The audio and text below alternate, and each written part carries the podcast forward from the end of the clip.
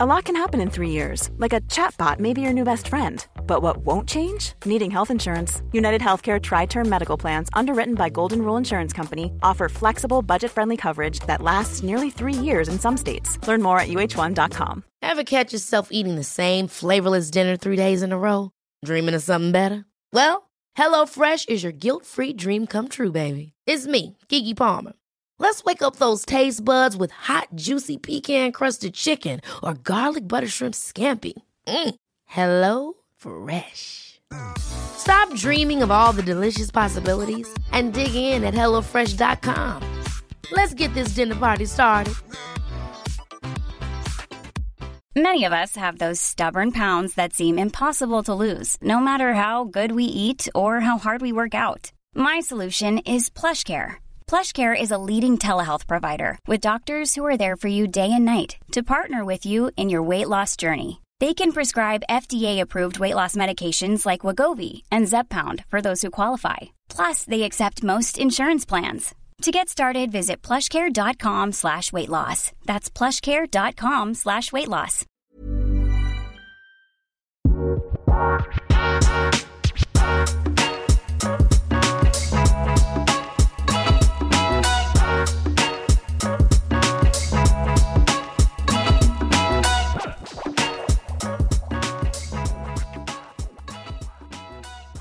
Preamble, hello. Uh, no, let's do a proper introduction, shall we, this time? Okay. Hello again. How you doing? Hello. Hey. Marcus is here. Ah, Johnny's Marcus. here. Hi, everyone. You met each other. Yeah, we know. We know each other. Yeah. Johnny. Hello. Johnny B. How's it Green going? How are you? head host. Since Yeah, the no. last time we recorded. Is Yeah, it's been a, a good month. Um, that how long it's been? yeah. That's what we're going to Isn't say. it? And you're wearing the exact same clothing as well. Is it good It's that podcast clothing. The podcast Yeah, this outfit. is the podcast uniform. We're actually quite rigid with our uniform, and uh, you obviously didn't get the memo. So No, I didn't. Next I time, look if like you a could, homeless person. could wear a shirt. You okay? Good, thanks. Yeah, how are you? Yeah, good. Thanks. You were telling me about some baby stuff. Um, I've got baby two And the advice children, was? and you are, are imminently no, not Got a baby en imminently, route. A baby en route. the advice, my, uh, there's a lot of advice to be had. Bad luck. If you're All gonna I can have a think child. is that Marcus and probably 90% of listeners don't give a shit. No. So, Um, well, I mean, you can. y- You you were the one who said save it till we're recording. yeah, but as we know, this is more for my benefit than anyone else's, so I want to know. Give me some Um, advice. there- Keep it down to two minutes. Though. There's a lot of shit that people will tell you you need to buy and that Okay. you won't ever use it. Go Uh, on. bath seat, never use a bath seat. Fine. Um, what else? Specifically designed changing table. you know, like a chest of drawers with just got a specific changing mat station Yeah. on top. So, what would Never you use it. instead? Floor. Just yeah, floor Fine. wherever the child Knee. is. Knee, boot of the car. nice. Nice. Okay, anything else? Um, gi- give up on all this shit because you're not gonna have time to do it. Yeah, fine. I'm, do you know what? I'm actually already in the process of giving up. and that started with episode one. But we're into episode two now, so thanks for coming back. It's much Pleasure. appreciated. No We've got worries. Marcus here with us. Hi, Marcus. Hello. Do you want to briefly introduce, introduce yourself to the listeners? Who are you? Yeah, my name's Marcus. Uh, I'm a heart paramedic, so I work part of the hazardous area response team. And uh, yeah, I do some video stuff as well. I run Conduit and AV professional, audio visual. wow, yeah, I wouldn't go that far, but uh, I, I Wouldn't- own a camera. Wouldn't go so- that far and wouldn't say it like that Well, we're not- because it's not you know you're not gonna put that on you because you sound like a dick, dickhead. Say AV, How- AV how- professional. how are you going to say it? I don't think it, I don't think this is the sort of world where you, if you're saying oh I'm an AV professional that would be if you worked in like a video store in the 90s. but these days you have to say You're quite retro, though, aren't you? I can imagine you were. no, I don't think so. I No, think no, you'd be no, I- like I I'll love, like- run a media empire. I'm like new technology. I love new, new technology. so- if you say AV, pro- this is a medical podcast. People are going to think atrioventricular.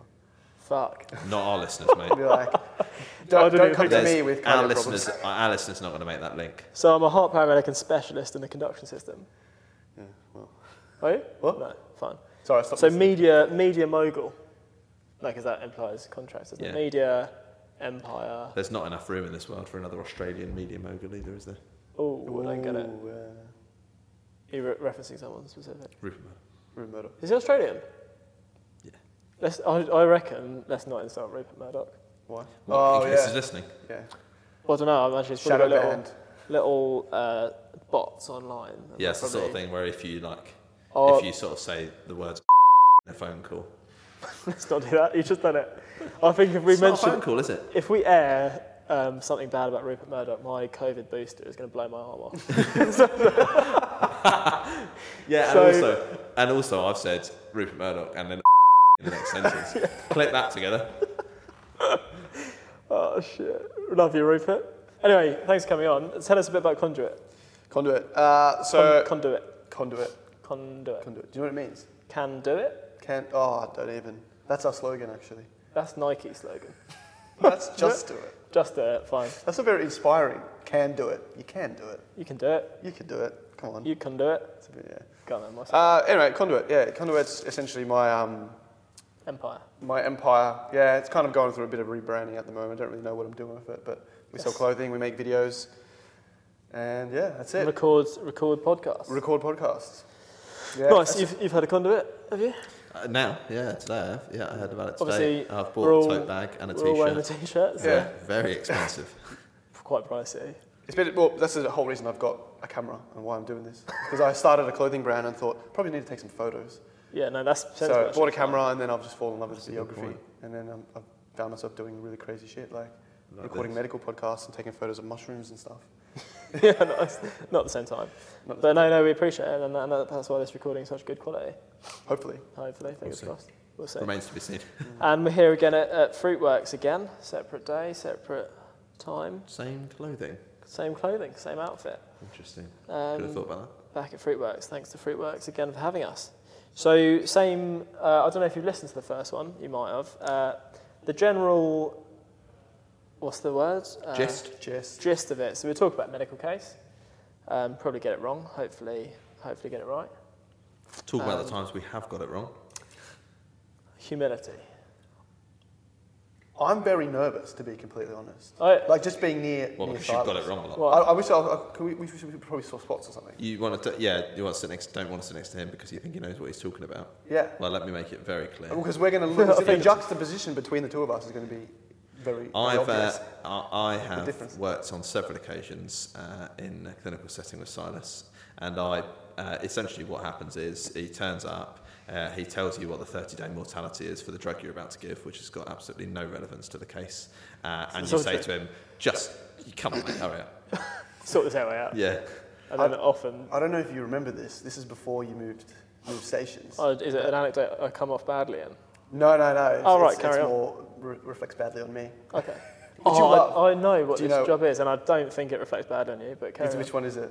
Is it the one where you were talking fluently in fucking Swedish or something? yeah, Norwegian. Yeah, so, yeah. That doesn't reflect bad on you. I turned up to a job, he was talking fluently in Norwegian to someone. You thought. And I was just Am I like, high? well, well, no, it's because like, it was a bariatric patient, and like we have a specific vehicle for uh, for bariatric patients, and uh, you have to request it. It's a bit of a hassle going to get it. It has to be retrieved from a station, so Yeah. I have to get a crew to like stand down, go pick it up from the station, then meet us at the Yeah, job. just and- like to say, this, that none of this explain, no, none of this even close to explains why you were talking Norwegian. I'm thinking, how on earth is he going to get to this from? Yeah. So I was talking Norwegian. yeah, but Well- do, you know, do you know how you're going to get there? Go on. Listening. Yeah, I was, I was, I was- yeah, we'll get in there. Sorry about it. Don't normally. have. Um, and you know, I'd, we, I'd requested the, the bariatric vehicle, blah blah. blah. It's, oh, it's coming from X station. Like, cool, cool, cool. And then, um, long story short, I realised, oh, don't need the bariatric vehicle, but they're five minutes away. Yeah, I just called control. Yeah, sorry, yeah, the crew's um, are they, are they are they close by? Like, yeah, yeah, yeah, Silas is bringing it up. He's two minutes away, and I was like, oh, not Silas. He's gonna think I'm, I'm an absolute dickhead. Because in the background, wasted I, your was, time. I was finishing my shift, and they're like, you need to take the bariatric vehicle. And I was like, I fucking bet I don't need the bariatric vehicle. I bet that patient will fit on a normal stretcher. And they're like, no, you're definitely required. So it's Yeah. good to turn up. Yeah, yeah. And I just, I was just like, he's gonna think I'm a fucking idiot. And did he? Well, no, I still because like I think- say, it turned up and you're talking fluent fucking Norwegian, and that's not. I thought that was quite impressive. Yeah. Was it Norwegian? It was Norwegian, yeah, and that's actually the only time I've used that language in this country. Which we've never actually discussed since. Like how, how come you're Yeah. Ah, uh, sorry, fluent? you still haven't explained why. Oh, why I'm Yeah. speaking Norwegian? Uh, the so patient was um, she was Norwegian. Norwegian. Great. Yeah, yeah. she was also bariatric. Yeah. they all are, aren't they? Fatties. Um, Yeah, no, I A don't. nation of I don't- fatties. Do you reckon? I don't. No? They all eat Nah, I don't remember. Yeah, I It was dated, I useful, dated a wasn't it? Norwegian and I learned the language. That is mental. How long did you date her for? Two years? Fair play. Yeah. Learn the language. Yeah. I like languages, so.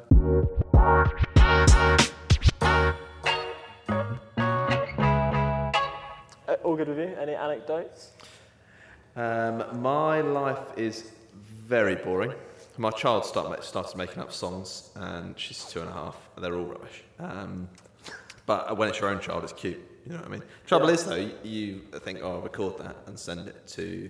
Um, Do you? s- I, m- That's but I my- make a point of mostly sending it to relatives who are interested because if you sort of make the mistake of sending it to, you know, friends, they then feel obliged to be like, "Oh, it's cute," but really, they don't give a shit, do they? that's, that's my main concern with impending parenthood, I think. Yeah.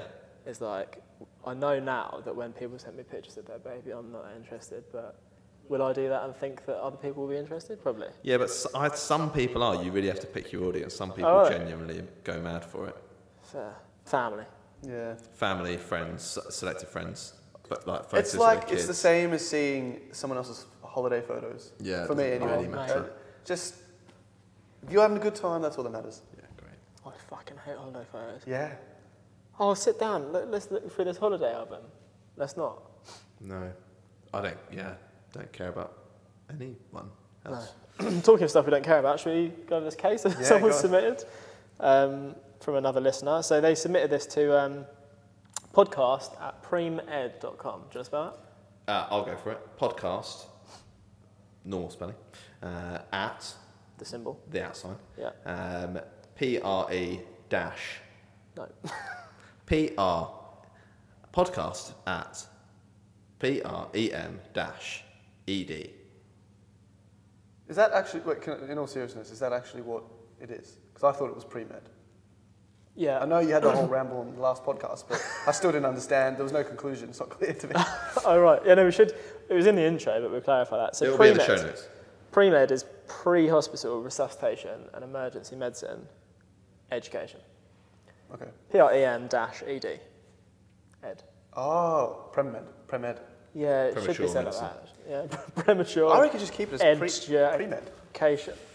Pre-med. I think so too, but the unfortunately the email Americans, isn't yeah. podcast at premed. That would have been too sensible. You have to put the you have to put the hyphen in there just to piss with people's minds. So Well, that's because the domain is E PREM-ED.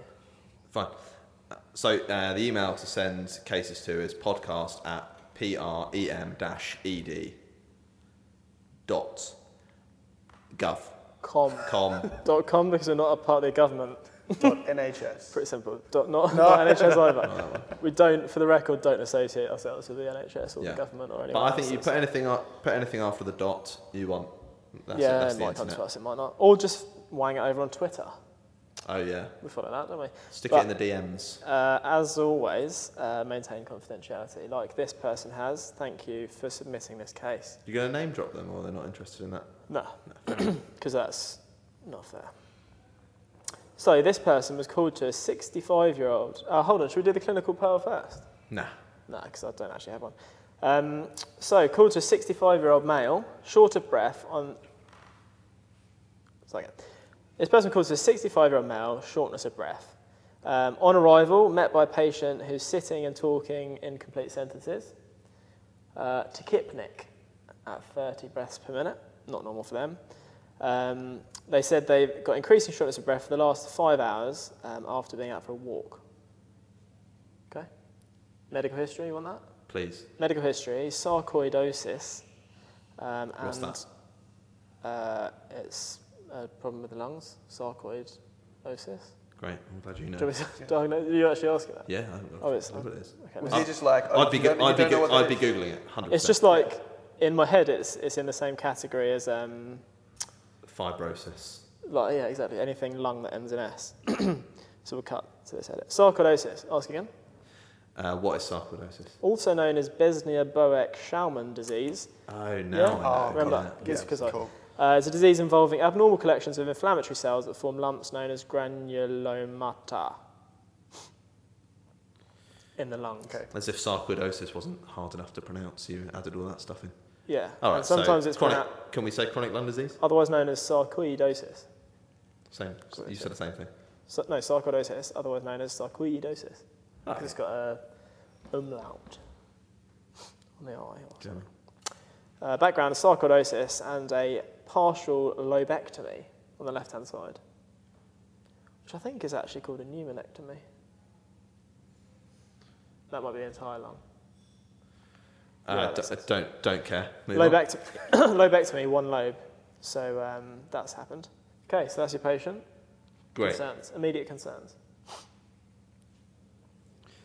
Um, I'd just be. Con- I think I'd just be left wanting more. I haven't got any. That, I mean, that's a pretty significant um, respiratory history, isn't it? Do you think that?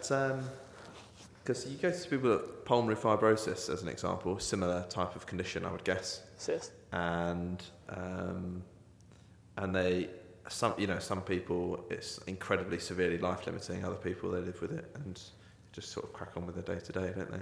So I would want to know what his normal functional status was, what what implications that has for his day to day. Let's go normally fit and well. Okay, great. Ju- I like, um, what's the word? Functionally. Functionally fit and well. Yeah, Um, I'll just give you some obs. Uh, SAT's 89% um, on air, which is normal for the patient. Respirate 30, as we mentioned. Heart rate's 98. Uh, temperature 37.3. Blood glucose 6. GCS currently 15. I guess the, the question, just to lead you into it, is are they going to hospital or not? I don't think so. no, not me. I don't know. I, I would. I think I'm thinking, why is this? In, why is this going to turn into something interesting? Because someone, for me, someone with chronic lung disease presenting like that, and who's breathless, is not necessarily very much of a big deal. But I guess if he's call, if he's called, Yeah, that's- that's what I you was know, gonna if he's say. called saying I'm breathless, then that's the concern. What are they? Cons- what, what is the patient concerned about? I think that's a fair point. So they, they called because of this new breathlessness. Right. So it's not normal for them. It's normal, normal for them to be a bit hypoxemic on air, but not uh, to be breathless like that. So And I normal- imagine that he probably doesn't feel right in himself, because No. that, that would cause that would be the cause for the concern. Yeah. you know that would. and, and pretty clear that it started five hours ago. Um, you know, it's not like sudden over days. onset. Did I say sudden onset or- you went for a, was it, you went for a walk. I think it's gradual onset because increasingly short of breath over the last five hours. Right. And he's not been shot in the chest. Uh, it, says, yeah, it says here, shot in the chest. Ah. five hours ago, was shot in the chest. Oh, yeah. Yeah, why is that? Yeah, no, I'm just thinking that might make him a bit breathless. Yeah, no, fair. No, no, he wasn't. For Okay. the for the record, not shot. It's not the in there, chest. so No, but I'm gonna go out on a limb. okay, yeah, they probably would have mentioned that. Um, any chest pain? None.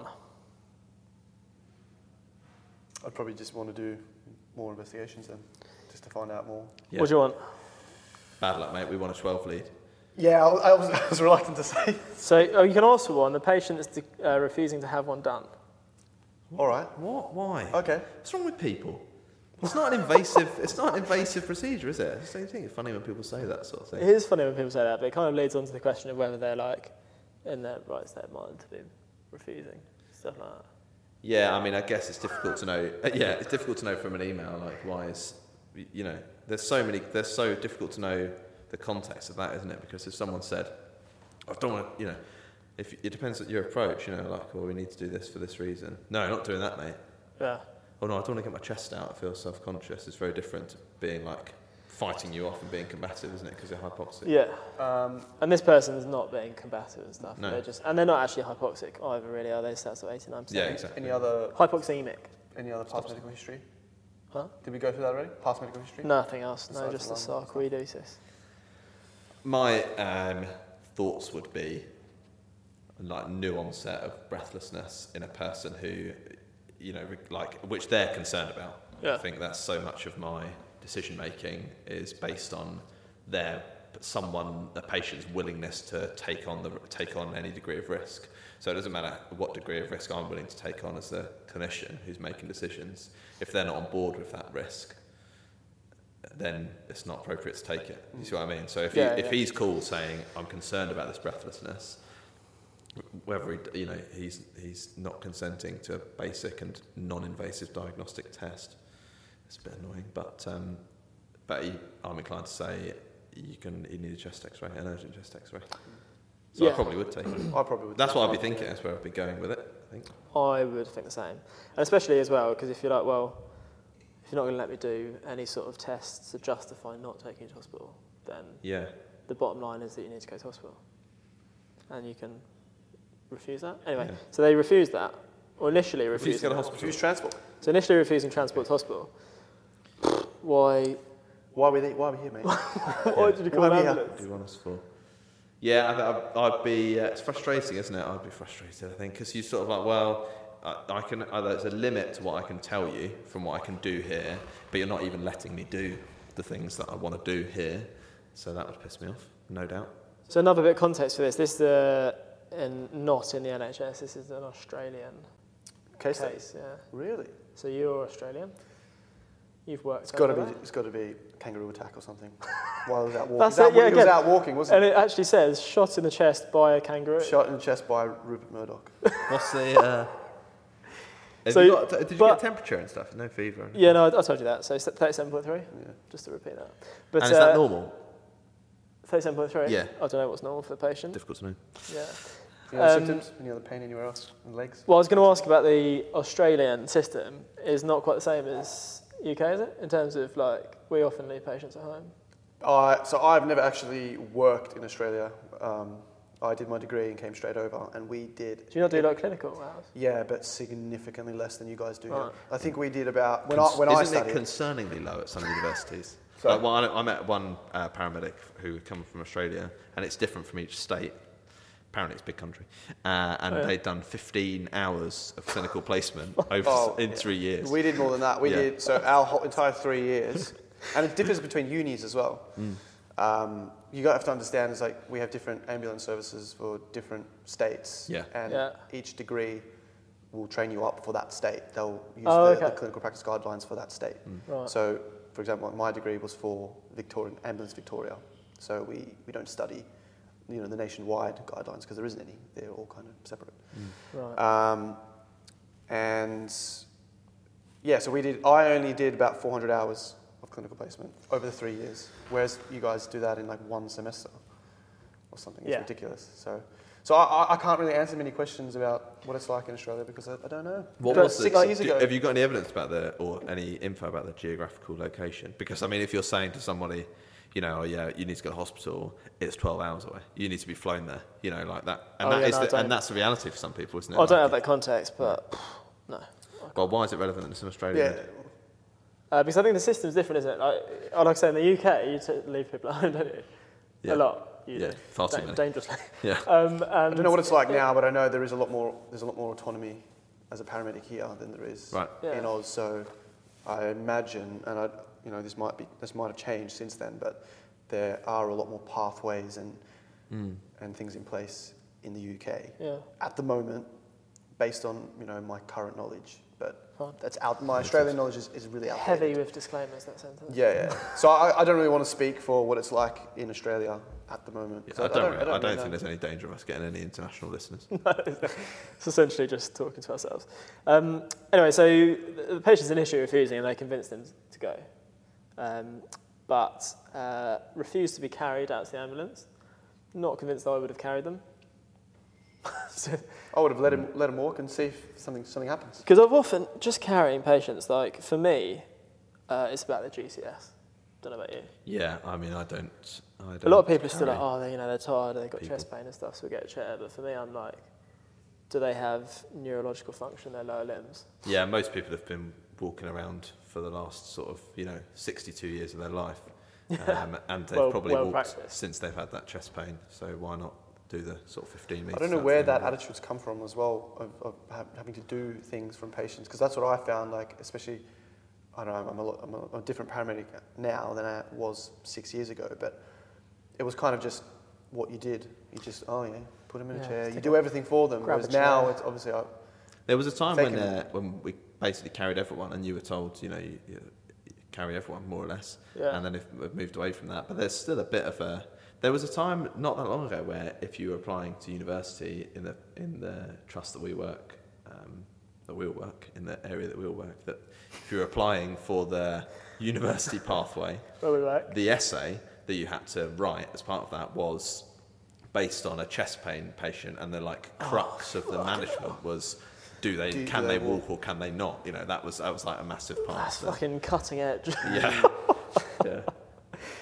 Do you make every patient walk?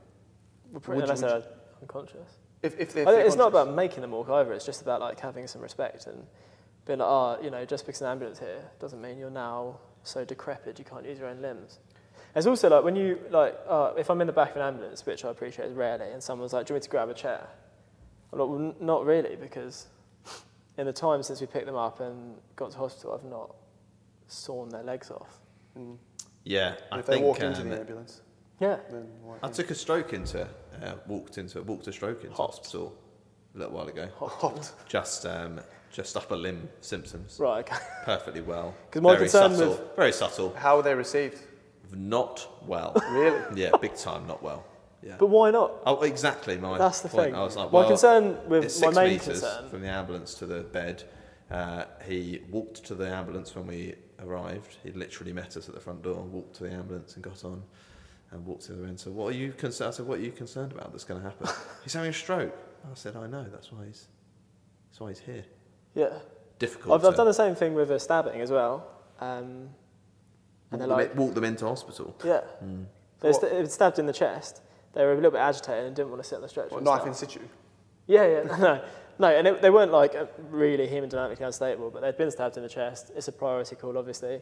They were a bit agitated, didn't want to sit on the stretcher, and they're like, "Why are you walking this? Why are you walking them in?" Like, well, because Because you can. I don't think they need immobilising. and Also, it's quicker to just let them walk into here, and ultimately, what they need is a quick assessment versus trying to like strap them to a stretcher they don't want to be on. Yeah, I mean, yeah, that expectation versus the the two like the the clashing expectations between what we expect of an av- of an ED and what they expect of us is Yeah. like a constant battle. I think you know, like the reception you expect when you call a patient in, the reality of what they need when they get there, or you know them expecting you to call a patient in when. Well, what are you going to do for them straight away? You know, that's Yeah. all. It's We not an just wanted to know emergency for 'cause us, it's but it busy. is for you. Yeah. And if you're calling a patient in as a trauma, central stabbing, They expect them to be on a stretcher. they expect a specific. But you kind of thing. feel like, are you going to treat them differently now that they've arrived not on a stretcher? Hopefully not. But anyway, yeah. But so this guy, anyway, going back, it, it, it is like giving autonomy, and it's kind of reminding the patient that you, you can still do things for yourself. It's their You know, responsibility. yeah. yeah. Yeah. Yeah, it's- your health is, is your responsibility. yeah. but- and I think also recently there's a lot more research into the fact that, you know, you should maintain, especially if you're an older person, you should maintain mobility and function stuff. Otherwise, you get muscular wasting and things. And so if we take that away from patients, you're like, oh, now you've called an ambulance, we're going to do everything for you. Catheterise you, put you in a bed for two weeks. Who are you? Who have you been catheterising? Just I practice on. Yeah. Yeah. No. Yeah. Just give it a go. It's so we can record all the podcasts. And I've done e-learning. I've done e-learning. I mean, we're all catheterised now. We might as well, we might as well admit it. But it's a good assessment tool as well. You know, Catheterisation. Assessing your No, no, again, it's getting your patient to Oh, Terrible pain in my shoulder. I'm just going to pop this tube in your eh? cock. just drop your pants. Um, no, but like to get the patient to stand up, walk. Yeah. You know, you can learn Because a if lot you're from like, that. can you walk into NA and then they just walk do like circles in the car park? you're like, I think they've got. I think they're having a stroke.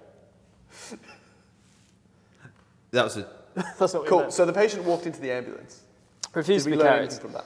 Walked five meters to the waiting ambulance trolley. So, well, I don't know why you'd try and carry them five meters. This is falling apart. But um, refused to be carried. Walked five meters. at which point they uh, were reassessed, and their SATs were now 71% on air.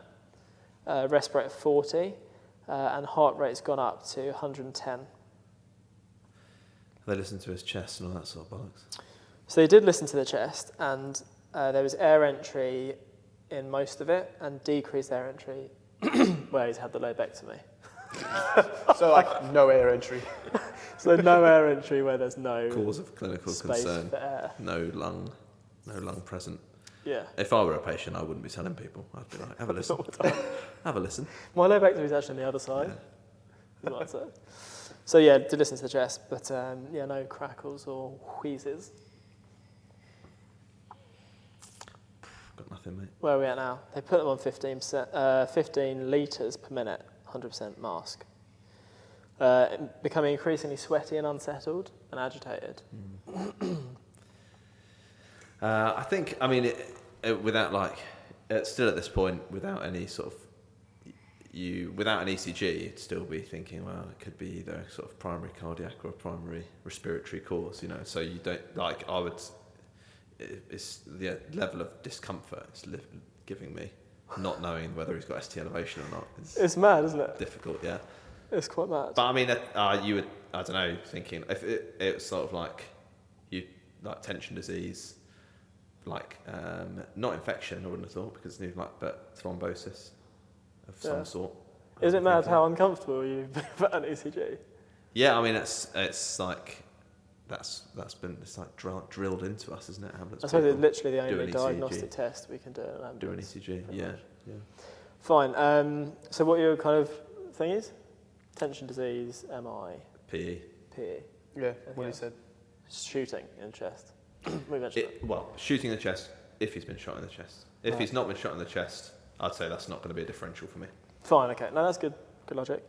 Um, so would you percuss the chest then? God, No. absolutely not. if you're concerned about tension disease.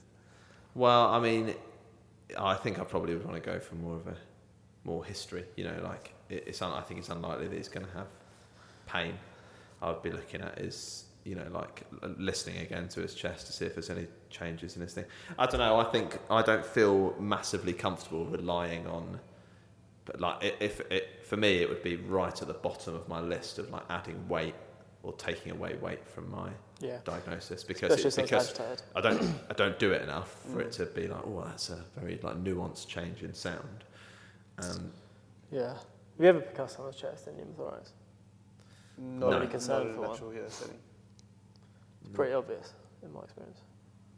I've done it once, so yeah, it's a Pretty good, comprehensive good average. Yeah, experience. But no, I've done it kind of. I've done it in traumatic pneumothorax, but I just don't think there's much point. Like I think if, if someone's had chest trauma and you think they've got pneumothorax, it's more based on the fact that they're, they've got chest trauma and they're quite shocked. I think the dif- I think the thing is is that I would be, I'm I think sort of pragmatic to a fault sometimes. But you, if you've no, got someone that's had chest trauma, and what you're and in that case, what you're doing is. Uh, maybe it's the same in this case, but you probably were like, I think I'm going to have to decompress this chest.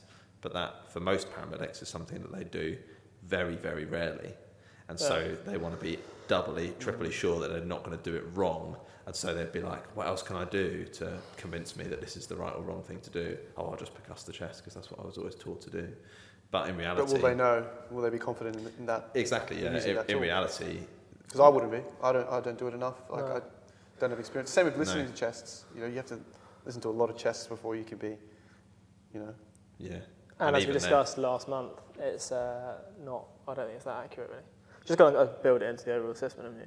But I think why is it that you think that like because I think what you're saying is right about people being concerned to use interventions, then they don't use them that much. Why is that? Do you think?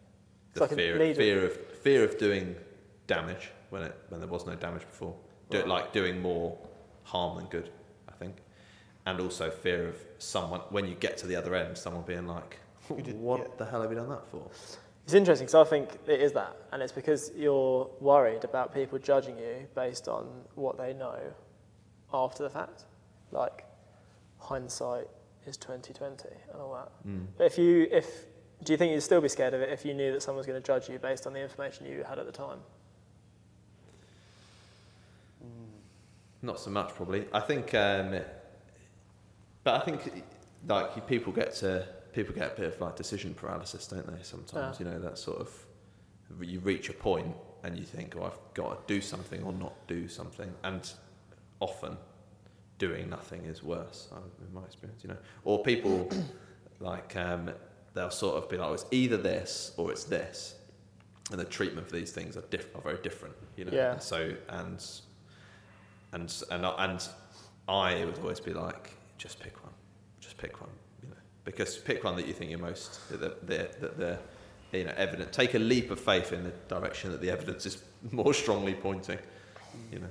I guess in this situation, my my decision, like to percuss or not, would is dictated by, is my treatment going to change after I perform this percussion? Oh mate, that's You know what quite I mean? a that's quite a mature way to think about stuff. I think, Yeah. like well- clinically. Well, because I was thinking, if you've already made the, the most important decision is, do I need to take this per- person person to hospital? And you've already, we've already decided yes, they're in the ambulance, And am I going to do anything en route to hospital after I percuss? You know, am I, go, you know, and if, you, if you're thinking, Yeah, and I guess the if thing you're that- thinking pneumothorax, but you're not 100% sure, are you then going to percuss and then decompress? Yeah, and that's the other Like- thing is that you know, like, so in if the indication for us in in our practice is you decompress, needle decompress someone's chest if they've having if they're having a tension pneumothorax, but that's Yeah. very different to a Just pneumotho- spontaneous exactly. pneumothorax. So even though that person when they get to hospital, they'll have a chest X-ray and they might put a drain in. That's not an indication to stick a needle in the front of their Yeah, chest. and like No, sorry. And, yeah. Correct me if, if I'm wrong, but so there was there was reduced air entry on one side. only in the only in the Yeah. bit where there was a lung, the bit of Oh, lung just in that cut bit. out. Not in. No, okay, so Yeah. like percussion's not going to make me stick a needle in. No, his chest exactly, if yeah, I I've- agree, yeah. So No. But that is a mature thing, I think, like clinically mature thing we spoke about before, haven't we? About um, uh, I'm, I'm clinically mature. Yeah, I've heard Yeah. that about you. I didn't say you're clinically mature. I just said you said something that was clinically mature. You probably And, uh, listened to previous episodes of our podcast where we've where we've copied something that someone else has sent and put it on there. Probably. The trick is to read it and make it sound natural, I find. Anyway, um, but that, that thing we spoke about before of, of like, um, rather than assessing a sign because you've been taught it at university and it's like a textbook thing, you're basically looking, you're trying to answer a question with it.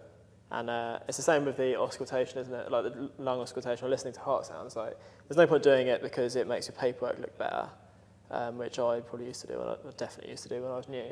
It's more like, is that going to change what I'm going to do in the time that I'm with the patient? Or is it going to like, change the outcome or the, the treatment plan and all that kind of stuff? And if it's not, there's not, not much point doing it. And you, you know, you should do it for that reason, not just to justify why you have or haven't done something. for Well, why we paperwork. do our, our degree is to teach us how to deal with life threatening emergencies. I know that's not what we deal with most of the time, or any of the time. Sometimes. You, oh, you do. I think what I learned in my degree was how to write an essay and how to avoid litigation. Neither of which are doing very well. Sorry, Rupert Murdoch. Right, let's have a bit more uh, information. Um, so five minutes later is like on 15 litres of oxygen, Sats are now 60%, uh, really agitated, trying to get off the stretcher and leave and go back inside.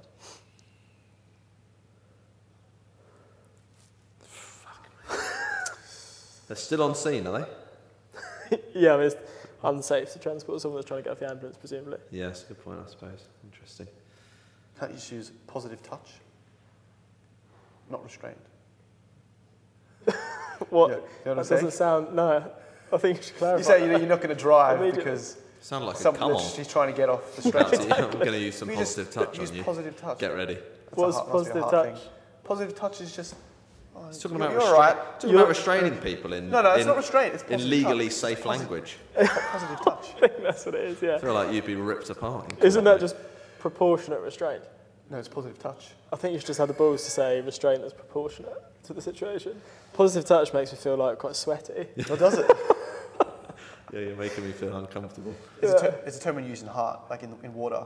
That we- When you get like a, a casualty from, from the water into your raft, to the boat, then if they're trying to, because they're putting you at risk by trying to Positive Right, touch. get up or whatever, use some positive It's touch. interesting. Hold them down. Because when I was a- young- younger, I did my lifeguard training. Yeah. They basically said if someone tries to attack you in the water, punch them straight in the face. Positive touch. Yeah. Positive touch. Apply some positive touch. Puss, puss. With closed fist, yeah, for sure. I, I think Proportionate at this touch, point, I fine. would be thinking, what is wrong with this person?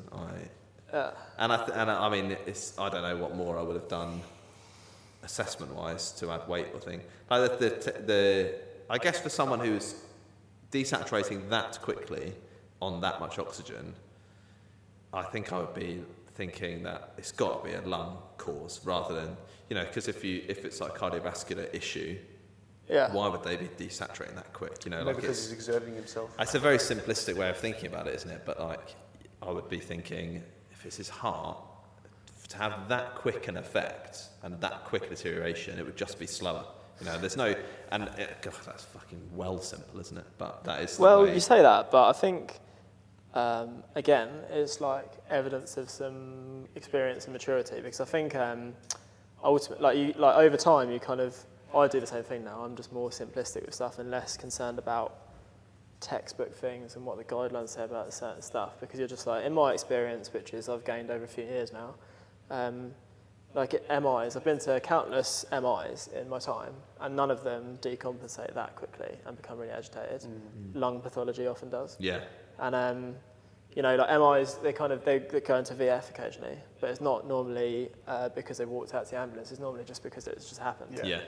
So I think it is maybe a bit simplistic, but it's also born of like some common sense. Yeah. Which you've got to be careful not to drown common sense out by knowing the guidelines really well, which is you know tagline for you or an excuse. Um, so yeah, I think that's fair. Yeah, I think um, I would. It, I'm becoming increasingly concerned that, concerned that he's had a spontaneous pneumothorax and is now tensioning. So, if- so what are you going to do? Because we're kind of in, a, in an area now. where You, you can't get an ECG, which is annoying. You can't do a proper assessment. You, you basically, and this is a quite a classic like pre-hospital resuscitation and emergency medicine situation. I'm smiling for the listeners. You, Um, but sorry, it is, just it's- clarify. You've said that because that's the name of the. Yeah, sorry, I think we. I missed that. Well No, no, done. no, That's it's good, because good plug, cream good head. internal plug. Uh, but it's quite a classic thing in emergency medicine, isn't it? And, and pre-hospital care that you're actually in a situation where you're like diagnostic uncertainty, but someone's actually becoming increasingly sick in front of you, and, you, Got and so it. you do actually have to Do do, something, something, yeah. based on no diagnosis. So what are you going to do? Are you going to decompress the lung, the chest now, if you think it's a lung? Yeah, I think. I, but then I think I probably. What are the other things that people say look for in a to add weight to diagnosis of tension disease? I- increased JVP, isn't it? That's one of those things that people talk about, isn't it? Uh, Have a yeah. Look at their jugular veins. Is there? There's, an- there's Is an there, acronym for this. is there? Yeah. Oh shit! What is it? Twelve. I was, no, uh, that's I was, uh, this prompting you. assessment. There is no. That's the one. an that- acronym, I can't remember Twelve what is True breakaway. Tracheal deviation. tracheal deviation. Very rare. And it- it's- wounds. He's not got any wounds. I actually remember it. Emphysema, surgical emphysema. Laryngeal crepitus. I think we should clarify. I don't think this is for pneumothorax or tension disease. I think this is for chest trauma. You having a laugh? Shame. Carry on. Laryngeal, Crep- lar- laryngeal crepitus. laryngeal Don't know crepitus. what it is. And s- something else. E. There's an- a small e at the on the end, I think. Everything else is normally Fuck me. what's at the end of a mnemonic, Come isn't it? on, great. Everything else Cheers. concerning. Yeah. Other So injuries. uh, don't bother with a mnemonic because you're just supposed to look for everything. Fine. So basically, I don't have that information. So don't know about uh, JVP. Um, don't know about surgical emphysema. Um, but in this time, getting more and more tachypnic and cardiac. Yeah, decompress their chest, I reckon. Decompress the chest. Yeah, Fine. why not? uh, because they didn't do that in this case, so I couldn't give you a result. If, but bank that one. Um, so this in this situation, they called a specialist paramedic, uh, and they and like convinced the patient to let them get vascular access. Because I guess at this point, if someone's agitated and has SATs of sixty percent, do they have mental capacity? And therefore, do you employ a positive touch approach because you don't really need to gain consent to cannulate and stuff, do you, at that point? No, I would say probably not. I think that in those situations as well, like if you c- if you can see that it's going, if they if they're deteriorating, and that's causing their their mental state to deteriorate, you can, you know, predict. Although I don't think it's legally appropriate to do this. That it's going to. I would think, well, it's probably not going to get better. So I need to take ac direct action to take think- control. You know, so like if if it meant holding them down appropriately, to I think that is legally appropriate yeah. because you can. You, you can't predict where someone's capacity is going to go. It's time Yeah, and but you decision can't- you specific. No, no, you can, you can predict their clinical course, but at the time, at that time, I don't think they got capacity. No. So But legally, that- but that's the, that's, that's the, the question you need to ask. Do Yeah. they have capacity at that Yeah, point yeah, in time? that's a You can't say, well, they're probably not going to have capacity No, in you're five right. minutes. Yeah, a good So point. let's That's just a good do point. what we need to do now. yeah, agree. Yeah. but you can say in this context, their stats are 60%. They're not engaging in a rational conversation with you, and so they've got um, they've got a temporary or permanent disturbance of their mind or brain. So, is the best interest decision. initial test for whether you do a capacity assessment, isn't it? And they've got a, they've got like sats of 60% um, imply that they've got some sort of potential impairment of their mind or brain. And then you apply the mental capacity test, which is are they having a rational conversation? Are they weighing up what you're saying in the decision making process? And if someone's agitating and trying to get off the stretcher and not engaging with you, they're not weighing up. And so, you know, they don't have capacity legally. And then on top of that, you can say, well, I'm sure that their clinical course is bad. So I don't need your permission to cannulate you and medicate you or do whatever. Is that yeah. all right? Yeah, that makes sense. That's what I would. That's how I would argue. I it as was just kind well. of like panically trying to cover the fact that you said we can't legally do this on a, on a podcast that's going out. No, well, I think what I was saying was is that you it's not appropriate to predict where someone's capacity is going to be. But Marcus is right, you know, it's Yeah. time and decision specific, isn't it? And at that time, Yeah. for that decision, it would So- Mm. be appropriate to. Can So you make- can't predict capacity, you can predict clinical course, but act on the capacity that's there at the time. Well, we've all been in a situation where someone has capacity and is refu- refusing treatment, and then you're just waiting for their capacity to change. You know, Yeah, that's a do you tough know what I one mean? as well. So, like, Yeah. if like drug overdose situations, or it's like, okay, cool, you don't want me to treat you now. I'll, I'll wait outside for. two That's the min- sort two of, minutes. that's the sort of decision that I get out of bed for in the morning. That's the sort of thing I go to work and think. I really hope I get one of those. Yeah, I love those Those secrets. complex ethical decisions Yeah. based on a, a law that which we sort of don't really fully understand. But and, we the, and the work to. police also don't seem to give a shit. No, yeah. so no, no. thanks for sending me on this job with half an hour's finish. Uh, this patient now refusing, having taken a massive paracetamol overdose. Yeah. So I'm going to be here until tomorrow. No, I like that as well. So this guy's refusing. So you're going to decompress the chest? Yeah, I reckon so. Why not? Someone's got to, someone's got to choose something to do, and they I'm Fine. fully Which side? prepared to be wrong. Which side? I don't know. Both. Why not? Which side? I think without those, without um, more information, seeing them, I wouldn't want to say. So I pro- I Whichever probably- side it felt appropriate to do at the time. I probably, w- I probably wouldn't because we haven't learned anything new. No, yeah, that's true. You Yeah, know what I mean? From, you know, we we do. It's, it's more difficult to assess him now. We can see what's happening. We can see that it's deteriorated to some point, but we haven't learnt anything new about his respiratory state apart from the fact that he's more respiratory distressed Yeah. and his obs are dropping. But Yeah. we don't know. Does he have even more reduced sounds? And Not and any of our tension sort of assessments. You know, we're No, not you're right. getting any I think, signs to be honest there. with you, I'm I'm just trying to get I get to the bottom of it. It's very being very impatient, and I think if I say something, I tell you what I'd do. I'd do a thoracotomy. get to the point, mate. Um, and so they did a thoracotomy and found that he'd been shot by a kangaroo. um, no, so the specialists were called. They like, got vascular access. They gave uh, morphine. they And- gave morphine. Yeah, Okay. we'll talk about that in a sec. So and they gave so they gave one milligram of morphine. Okay. Again, this is Australia, so you know, God Do, knows. do what you want. Um, uh, chilled out, a lot less kind of anxious and agitated. Sats increased. They tolerated the oxygen mask. Sats increased, um, and they were still quite breathless. Pre-alert to hospital because at by that point the patient was um, uh, accepting like conveyance and stuff. Pre-alert to hospital, uh, chest X-ray, tension pneumothorax. This guy, For smug, the, for, smug the, for, the bastard. listeners, for the listeners, very sly grin from Johnny there. yeah. yeah. I mean, um, I've never decompressed the chest of a conscious person. Well, Ryan, I don't think I thought about it quite a lot. I don't think there's many situations where you would need to do that, No.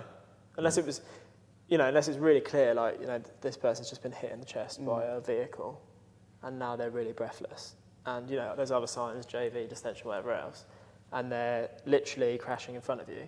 I- Then, I- then I'd be like, obviously decompress the chest. But most of the time is if they're unconscious, like traumatic cardiac arrest or whatever, then Yeah, the closest I've got to like an effective one, as in I did it, I thought, well, there's some effect from that was someone who'd just arre- you know just arrested following an asthma attack. That's also that's, fair. ob- yeah, that's obvious though. Yeah, but then that's the thing, but it's still like not a conscious person who you who you're trying to get history out of, and you think, Yeah. But God, this you is a could bit have- you know, and that the human thing of doing an intervention like that, you know, and trying to c- tell someone how you're going to do it, you know, consent someone to be like, what I'm going to do is is I'm going to stab you in the chest with this needle. we don't need to consent them. Not in this situation, but for you know for Well, I guess you could argue that if you can gain informed consent from someone, you probably don't need to be decompressing their chest. yeah, probably not. That's a good point. Yeah. I think um, uh, What would you have done? well, you said about um, it being obvious that if someone collapses with asthma and goes into cardiac arrest, you decompress their chest. But I don't know if that is obvious to a lot of people. But as in, I would have a lot more confidence. You know, if you're considering de- needle decompression, I would have a lot more confidence in my decision making in that situation as opposed to a, This kind of, a yeah. man who's just breathless. Yeah, exactly. And Uh, we But do you don't think, because I, when I was a less experienced paramedic, I just used to think chest decompression for trauma and not in a medical cardiac arrest. You? The, uh, the, the, my first needle decompression was a medical cardiac arrest. Yeah, Yeah. so was mine actually. Yeah, it was a COPD Yeah, me too. based arrest. Yeah, I would only. I Based, think yeah. I would only think of it of a of an arrest where there's an obvious primary respiratory cause, like Yeah. an asthmatic or not necessarily even a COPD patient. I think I think though, with more experience, I would now consider it like not even a primary spiritual thing, but if someone's got COPD and now you're positive pressure ventilating them, tension in the thorax is massively high. Like, it's not even it's like a reversible cause on top of a reversible cause because you've just caused one. Do you know what I mean? So yeah, I think. But um, what about morphine for anxiety and an agitated person? Can we do that here? Well, can we? Thoughts on that? Yeah, someone said to me a I little don't while know about talked to that. me a little while ago about the legalities of uh, of morphine, and they were talking about it being what is this? Is it a Schedule Two drug? I don't really understand the legality of it. I think you can essentially, if it's uh, we're You're- like we give it for pain, don't we? Yeah. Um, and My I- understanding was that you couldn't give it outside of that here Yeah. in this country. Uh, so you, yeah, so I But think, am I wrong? Is that is that correct? yes, I think you can. Well, I know you can. Uh, you can give it outside of because the uh, because morphine specifically, uh, and there's like there's um, so in the UK, there's you had to prescribe most drugs, um, and you had to be a prescriber obviously, and pa- most paramedics are not, and so there's exemptions from that list of drugs, and so morphine and you know other things, paracetamol, whatever, um, they're exempted drugs, and so what the uh, MHRA says about those specifically is that if you're a registered paramedic, you you can give morphine. Full stop.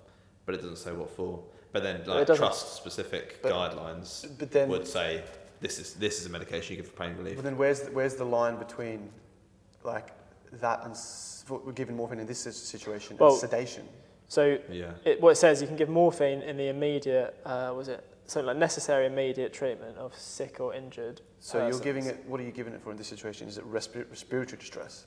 Well, and so th- and they're giving it for like anxiety, respiratory distress. And what I'm saying is like, you know, for us, we follow JR Calc, and that says specifically for pain, but that's a guideline. And yes, there's an argument that your trust expects you to follow the guidelines, but similarly, your like registration expects you to follow evidence base and practice legally. And there's a legal framework in which you can give morphine for whatever you think is appropriate, provided you can justify that.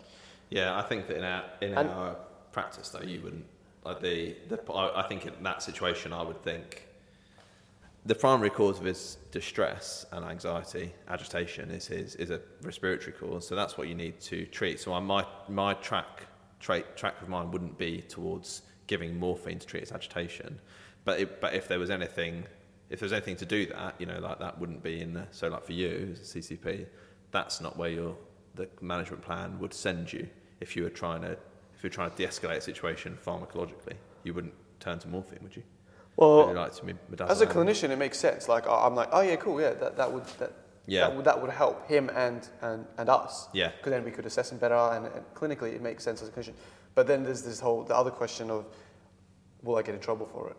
And that Yeah, would that's the- probably prevent me from doing it. And most people, I think. you know, and because that goes through every paramedic's minds, like, can I get in trouble for this? Yeah, we've absolutely. Even though we know sometimes. this, it's screwed, isn't it? That, that's how our minds go. It's fucked. Bad, isn't it? And the thing is, so I have used, I mean, no, like, like in my practice, normally you do something like my dad's, fair enough. But then there's concerns about respiratory depression and whatever. But, but I have used, when I didn't, oh, I didn't have that medication, I've used morphine for anxiety and with no pain before. And it's effective. And I think because it, like, there is a bit of an anxiolytic and stuff. And the, the problem with this is like, I think the issue of this kind of thing is you can box people into a situation like this box is a respiratory problem.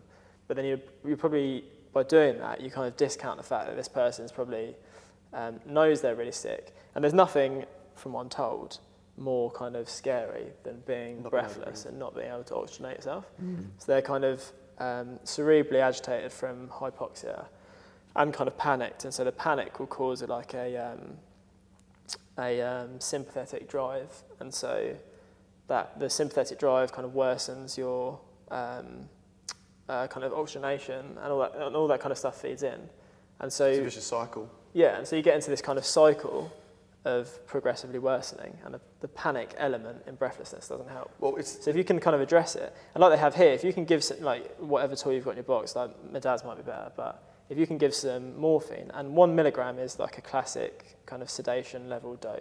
don't they, You know, give, it's don't not they like prescribe five. oral morph to COPD patients? Yeah. Well, yeah, and- and the it's for same- that same and it's reason, isn't of it? life as well. Because you're like one milligram of like titrated morphine is not really enough to cause any kind of systemic problems.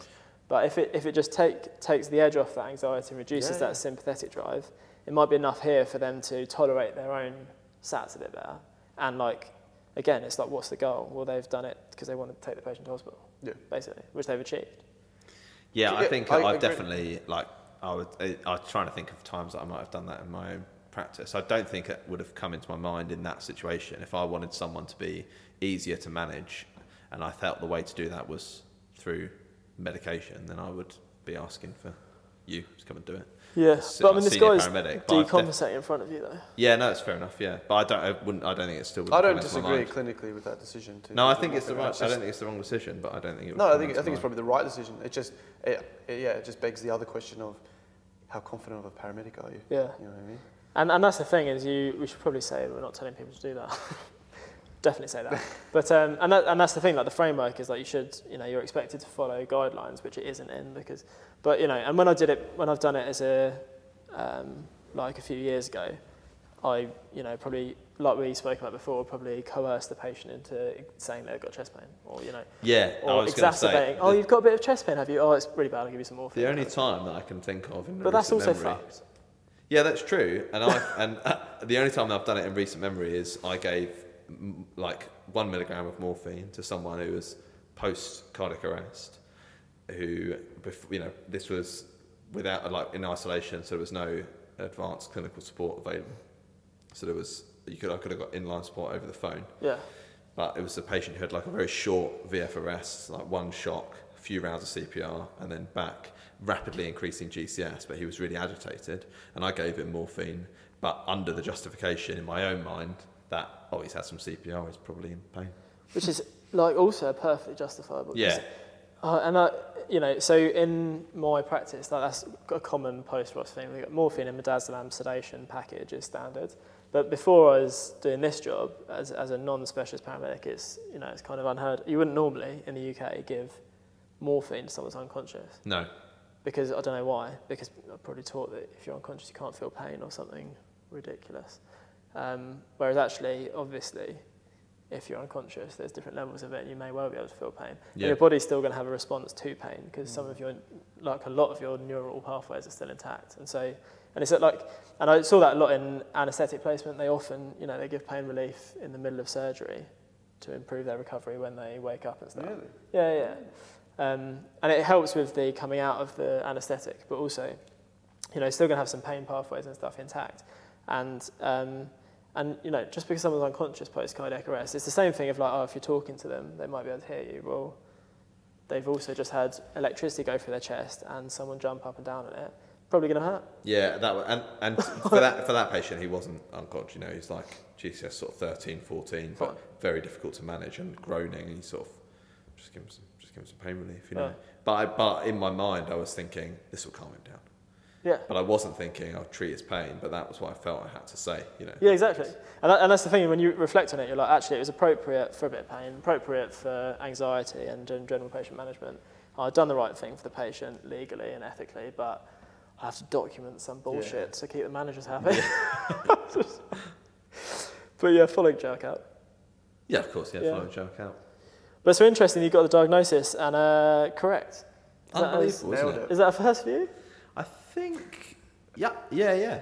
No, well I don't follow up. Never follow up. That's the way to do it. Ignorance is bliss. Ignorance is bliss. It's No, interesting, interesting. isn't it? That's yeah, that I mean that sort of you his lungs are not in a great state, are they? You know, so you so that's the thing, isn't it? Like if you go to I've been to people who've had a spontaneous pneumothorax before, but never one that's then gone on to tension. But they've always had some underlying respiratory history, which is unusual, you know, as in not just like a COPD patient, it, like really, really severe brittle asthma, or I went out to one previously who had severe fibroid, uh, what's it called, fibrosis of the lung, you know Yeah, yeah. and you- so you and so you just you know and again it's like it's no maybe there's evidence for this maybe there's not but in my mind i'm thinking they've got that degree of fragility you yeah. know, so they Some sort of lung osis, yeah dodgy lung. stickinosis on there lung problemosis, tensionosis tension diseaseosis. Yeah. Yeah. I should be- great case well done great case Thanks for australia submitting that. Um, yeah. Any more follow up on that? No, no. Oh, here we go. Right. We'll cut this out. But what he said was diagnose, diagnosis. This is word for word. Diagnosis is right sided pneumo. And I said, pneumo what? Well, it could be bit of pneumonia. banter Yeah, pneumonia, pneumothorax, pneumonectomy, pneumo fucking anything. You knew really, what it isn't meant, you prick. I actually didn't know whether he meant pneumonia. I thought he meant pneumonia. Mm. Anyway, uh, so diag- cut back in. Uh, so the diagnosis was right-sided pneumothorax, um, and apparently, so he's had it before, which would have been helpfully mentioned in Yeah. past Brilliant. medical Yeah, history, yeah, but good, thanks very didn't mention that. Um, and apparently, he had some lung fragility associated with uh, long-term steroid use for his some lungosis. Was the right side, Sarcoidosis. was the right side where the lobectomy was as well? though? pass? Why didn't it say at the beginning? Uh, just go back. Just go. Just read back. Lazy. No, Right. that was the left side. Great. So that's not helpful either, is it? He's had a pneumothorax. uh, What, what I reflecting on this, I think it'd been helpful if the patient told you that they previously had a spontaneous pneumothorax. Yeah. That's like when you take someone to hospital um, with ECG changes, and then they go. They five minutes later they go. Did you, did he tell you had chest pain? Nah, no. I didn't tell you. Or did you like- ask? Yes, I asked if he had chest pain because I ask every single person if they got chest pain. Or like when you take an ECG and they're like, oh, that's com- no, that's that's completely new for me, or some sort of finding. Take them into hospital, tell the nurse, and they're like, oh, we've always got that. Yeah. Yeah, that's normal for me. Or when you've taken a you take a patient in who's uh, who's complaining of really really severe pain, you give them ten milligrams of morphine. You get to hospital and they go, oh, "All right, Clive, out to the waiting room." Oh, classic. yeah, no, I love that situation. they didn't decompress his chest. They put a chest drain in in E ED. Mugs. Um, what Didn't- mugs didn't free do it- hospital? Didn't do it pre-hospitally. Mugs. Which um, one closing question then before we bring this episode to an end is: um, Have you heard that thing about you should never see a, a pneumothorax on a chest X-ray? No. What? because Oh, you you should should never always have say- decompressed it before. Yeah, it's quite classic. Oh, you'd never see a tension pneumothorax on a chest X-ray. what they're what they're implying is that people's It's been missed. clinical gestalt is so accurate that they Yeah, should be able to decompress every possible pneumos, tension Yeah, pneumothorax. Well, that's it usually goes primary survey, needle decompression. Yeah. Doesn't it? Is that yeah? Is that I was going to say that's probably written in the textbook under the typical Airway- clinical signs and symptoms. airway breathing, chest drain, circulation, take them to hospital. Yeah, but Sounds like um, bullshit to me. But yeah, that it kind of bullshit? proves. That kind of, I think that kind of proves the case, doesn't it? Because um, not like this guy had a tension pneumothorax, hence getting worse, but didn't, ultimately didn't need decompression at the time to manage it. Just wanted morphine, Mm. clearly. Uh, and so tension pneumothorax on the chest X-ray, got a chest drain, good outcome. Done. Myth, Great. myth busted. MythBusters. That's right. That's probably a trademark.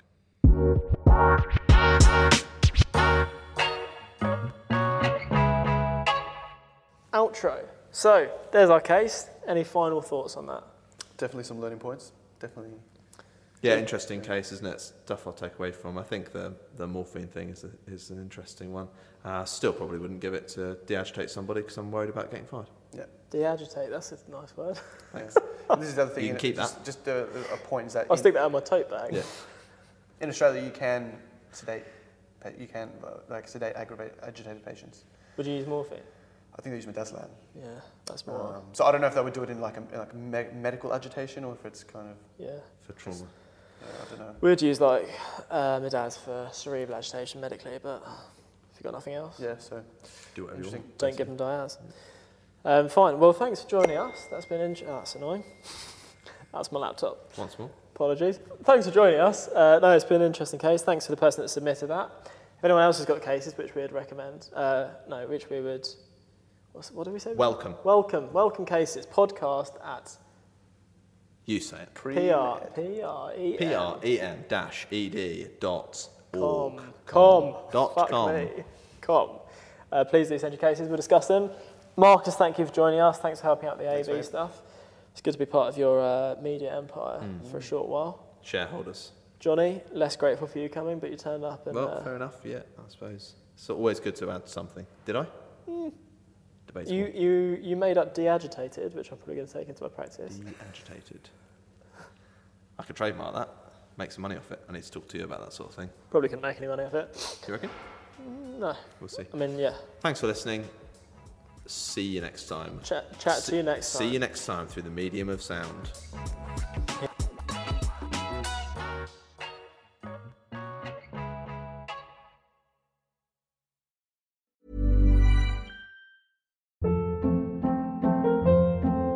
Hold up. What was that? Boring. No flavor. That was as bad as those leftovers you ate all week. Kiki Palmer here, and it's time to say hello to something fresh and guilt-free. Hello Fresh. Jazz up dinner with pecan-crusted chicken or garlic butter shrimp scampi. Now that's music to my mouth. Hello Fresh. Let's get this dinner party started. Discover all the delicious possibilities at hellofresh.com.